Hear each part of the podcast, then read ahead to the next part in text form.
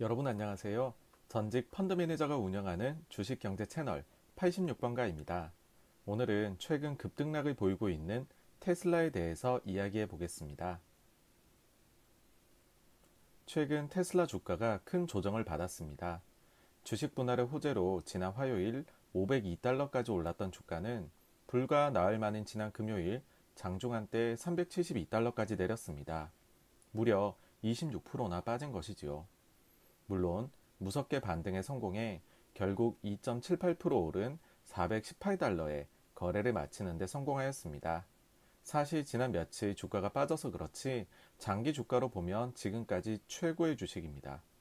연초 이후 상승률이 400%, 최근 1년 상승률이 811%에 이를 정도이니까요. 워낙 주가가 급등락을 보이다 보니 향후 테슬라 주가 전망에 대해서 궁금해 하시는 분들이 많은 듯 합니다. 그래서 오늘 영상에서는 투자자분들께서 참고하실 만한 두 가지 자료를 소개해 드릴까 합니다. 먼저 주식 분할부터 시작해 보겠습니다. 지난 9월 1일 valuation의 대가인 다모다란 교수님이 올린 글이 있는데 참고해 보겠습니다.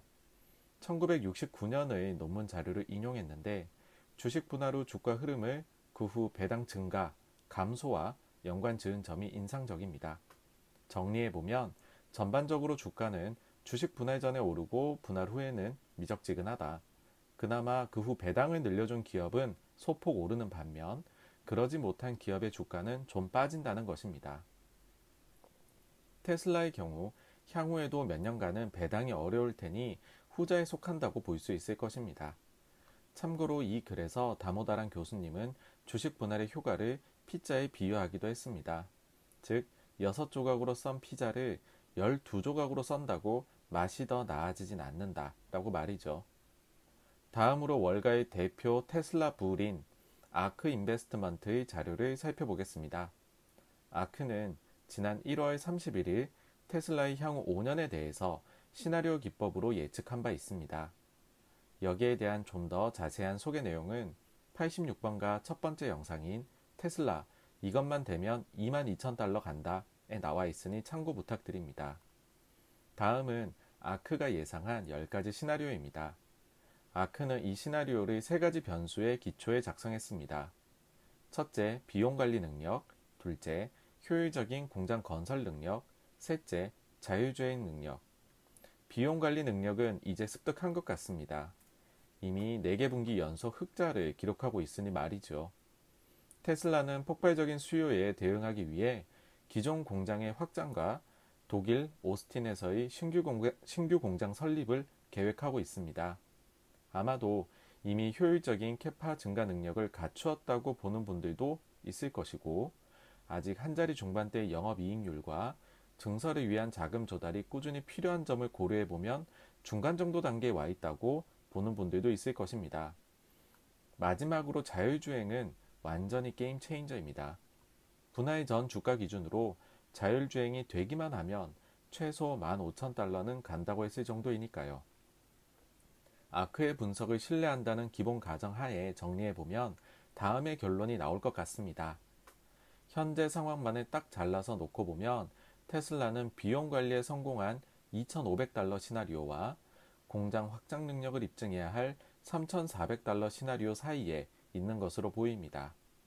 그렇다면 추가 주가 동력이 있기 전까지는 당분간 이 사이에서 주가가 형성될 가능성이 높아 보입니다. 사실 아크의 목표 주가는 2024년 기준이므로 현재 가치화 하려면 할인이 필요합니다.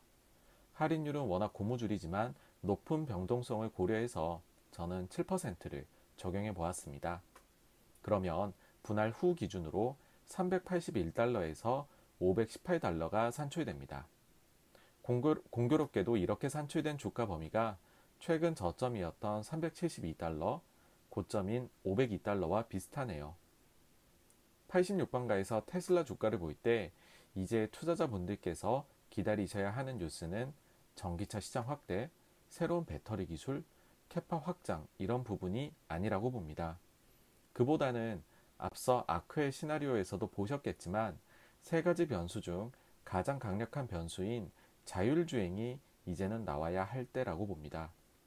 물론 지금도 훌륭한 오토파일럿 기술을 선보이고 있지만 로보택시와 같이 상업화 역량을 갖춘 서비스가 실제 대중에게 선보여져야 할 때라고 생각합니다. 앨런 머스크는 올해 말 늦어도 내년이면 사용할 수 있다고 장담하고 있는데 과연 약속을 지킬 수 있을지 무척 기대가 됩니다. 오늘 86번가에서 준비한 내용은 여기까지입니다. 아무쪼록 영상 내용이 시청하시는 분들께 도움이 되었으면 합니다. 감사합니다.